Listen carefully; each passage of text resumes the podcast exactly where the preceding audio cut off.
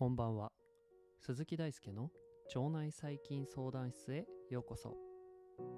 当相談室では専門用語を使わずに腸内細菌腸内環境腸活の最新情報をお届けしています。それではお腹の中の世界へご案内いたします。現役の腸内細菌研究者がお届けする腸内細菌相談室。本日も鈴木大輔がお届けします。今回のテーマはプロバイオティクスによる便秘の改善です、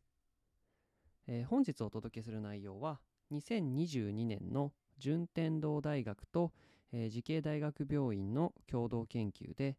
乳酸菌を複数まとめて摂取することによって便秘を緩和するという研究となります。今回の文献はノートの文末に記載しておりますので合わせてご覧ください。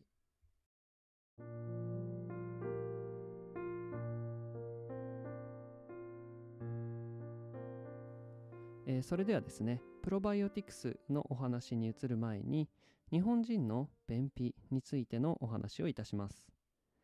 えー慢性便秘症診療ガイドラインというものがありましてえこれによって便秘及び便秘症の定義がなされています、え便秘については、まあ、どういう定義かと言いますとですね本来体外に排出すべき糞便を十分量かつ快適に排出できない状態つまりうんちが溜まってしまっている状態のことを指します。えまた、えーこの便秘による症状が現れ検査や治療を必要とするような状態がこの便秘症となっております、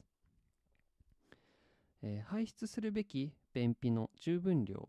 あるいは快適な排出量に関してはですね個人差があると思います。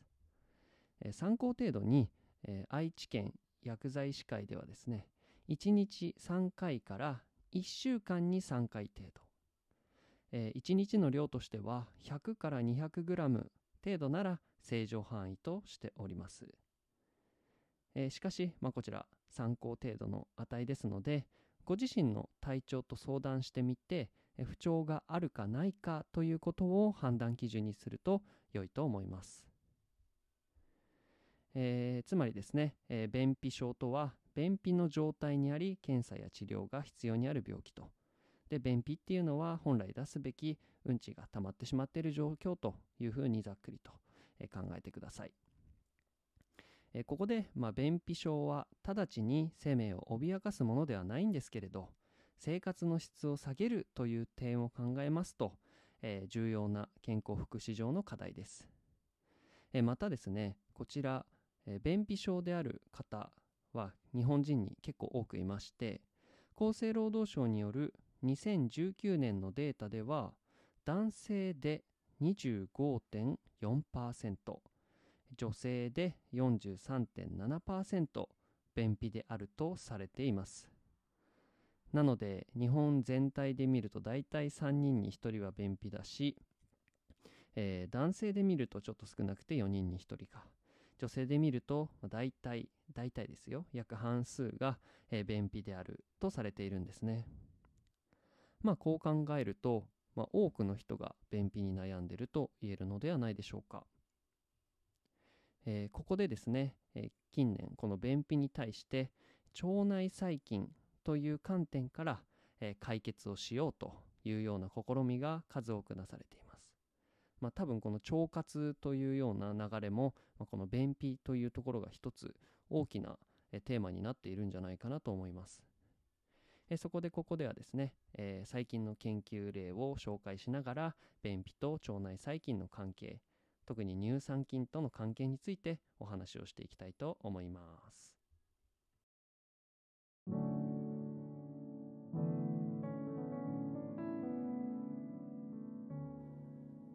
はい、えーということで乳酸菌の摂取と便秘症というテーマでここからお話をしていくんですけれど、えーここまでにプロバイオティクスという言葉がたくさん出てきましたので、えーこちらの説明を一度しておきます。えープロバイオティクスというのは、え体に定着させることを目的として細菌を摂取するような、えまあ、薬というか摂取するものになります、えここでですねプロプロバイオティクスに用いられる細菌の株についてですね。まあ様々な効果が現在研究されている段階です。で便秘に関して言うとですね、え特定の,、まあその消化管の、まあ、つまり私たちの食道とかの代謝に影響を与えて便秘を改善するというような報告もなされております、えーここで従来の試みではですね単一の株つまり、まあ、1種類の細菌、まあ、1株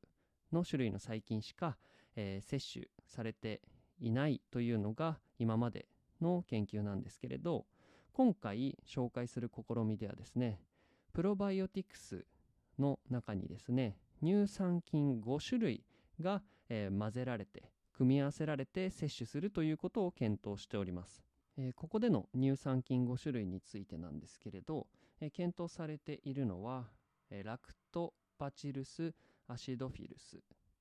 ラクチカゼイ、えーバチルスそしてバチルスラムノサス、えーリムノシラクトバクチルスラオテリラクチプランティバチルスプランタラム。ビフィドバクテリウムアニマリスということです。これら5種類を組み合わせています。でこの乳酸菌5種類と生理食塩水を混合したものについて、えーマウスに投与しています、えーさらにここでは2つの、えー群に分けて低用量つまり少ない量を、えマウスに与える。あとは高用量多い量をマウスに与える群を用意してあります、えここで実験として、え便秘においては腸の運動性が重要になってくる。ということで、えー本研究では小腸の全長長さに対する活性炭まあなんか脱臭とかに使われたりするあの活性炭ですねの前進具合、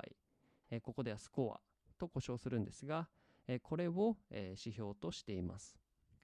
つまりお腹の中に入った活性炭がどれだけ動くのかどれだけ進むのかということを指標にして運動性を評価しているんですね、えーここで結果に移りますとプロバイオティクスの投与後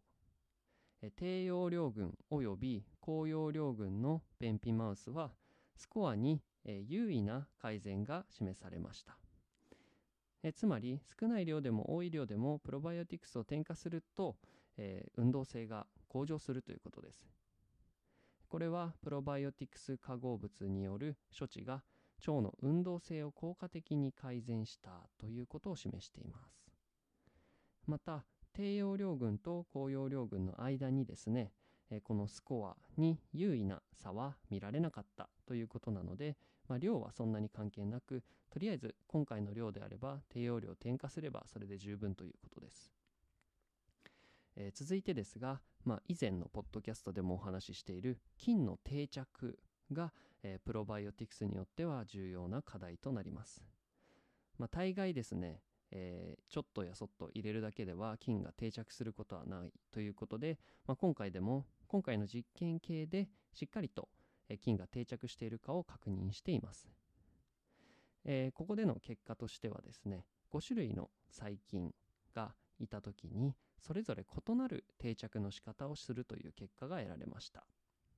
えー例えばアシドフィラスは長期間マウス腸内にコロニーを形成できない。プランタラムは低用量と高用量の両方で存在量つまり腸の中での量が増加した。んですけれど、えーその定着度合いコロニー形成と呼ばれるんですがは低濃度でより良好であったと。また、えーラムノサスについては高用量のグループで、えー量が増加している、えーローテリに関しては短期間しか腸内に定着できない、えビフィドバクテリウムラクティックに関しては、えアニマリスのラクティックに関しては、え低用量では1ヶ月の、えー胃内投与後徐々に、増加して、え高用量では、えコロニー系性能は低用量ほど、えー良好ではなかったということでその摂取する濃度によっても違うし細菌の種類株によっても異なるということが、えー、分かりました、えここでの結論としては腸の運動性がまずプロバイオティクスによって増加することができたと、まあ、これはすなわち便秘症を改善する、まあ、一つの、えー、鍵になるということが分かったんですね。でもう一つがプロバイオティクスを構成する菌によって腸内への定着が異なるということになりました、えー、私はこの研究を見てみて、えー、疑問点として数ヶ月後にも果たして腸管の運動性が維持されているのかつまりお腹がしっかりと動いて、まあ、便を排出できる状態にあるのかということがちょっと疑問には残っています。えー、便秘症の方の腸内には、えー、ラクトバチルス属菌やビフィズス属菌が、えー、少ないということが、まあ、すでに研究では分かっているので今後便秘がプロバイオティクスによって解決される日が来るかもしれませんね、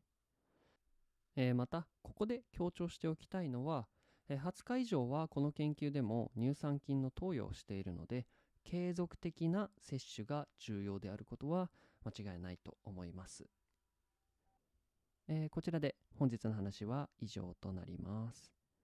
現在 Twitter、Instagram にて腸内細菌、腸内環境そして腸活に関する質問を募集しております、えー、たくさんの質問お待ちしておりますえー、それでは本日も一日お疲れ様でした。本日の内容は以上になります。お越しいただきありがとうございます。もしよければ、ポッドキャスト、ノート、ツイッター、インスタグラムのフォローをどうぞよろしくお願いいたします。それではおやすみなさい。